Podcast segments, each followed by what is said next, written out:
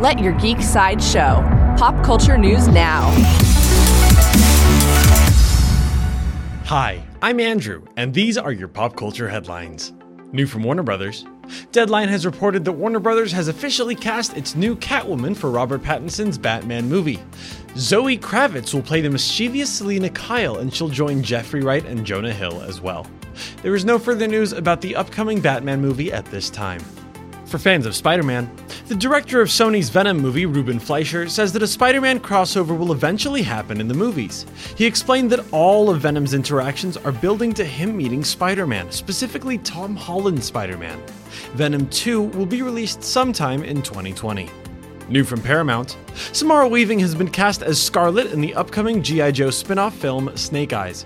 Scarlett is a crossbow carrying counterintelligence agent. Snake Eyes, the G.I. Joe spin off film, will be released on October 16, 2020. For fans of Marvel, Youku, a Chinese streaming company, is set to co produce their upcoming Stan Lee's Superhero Kindergarten. The comedy adventure show will be starring and executive produced by Arnold Schwarzenegger. There is no further news about Stan Lee's Superhero Kindergarten at this time.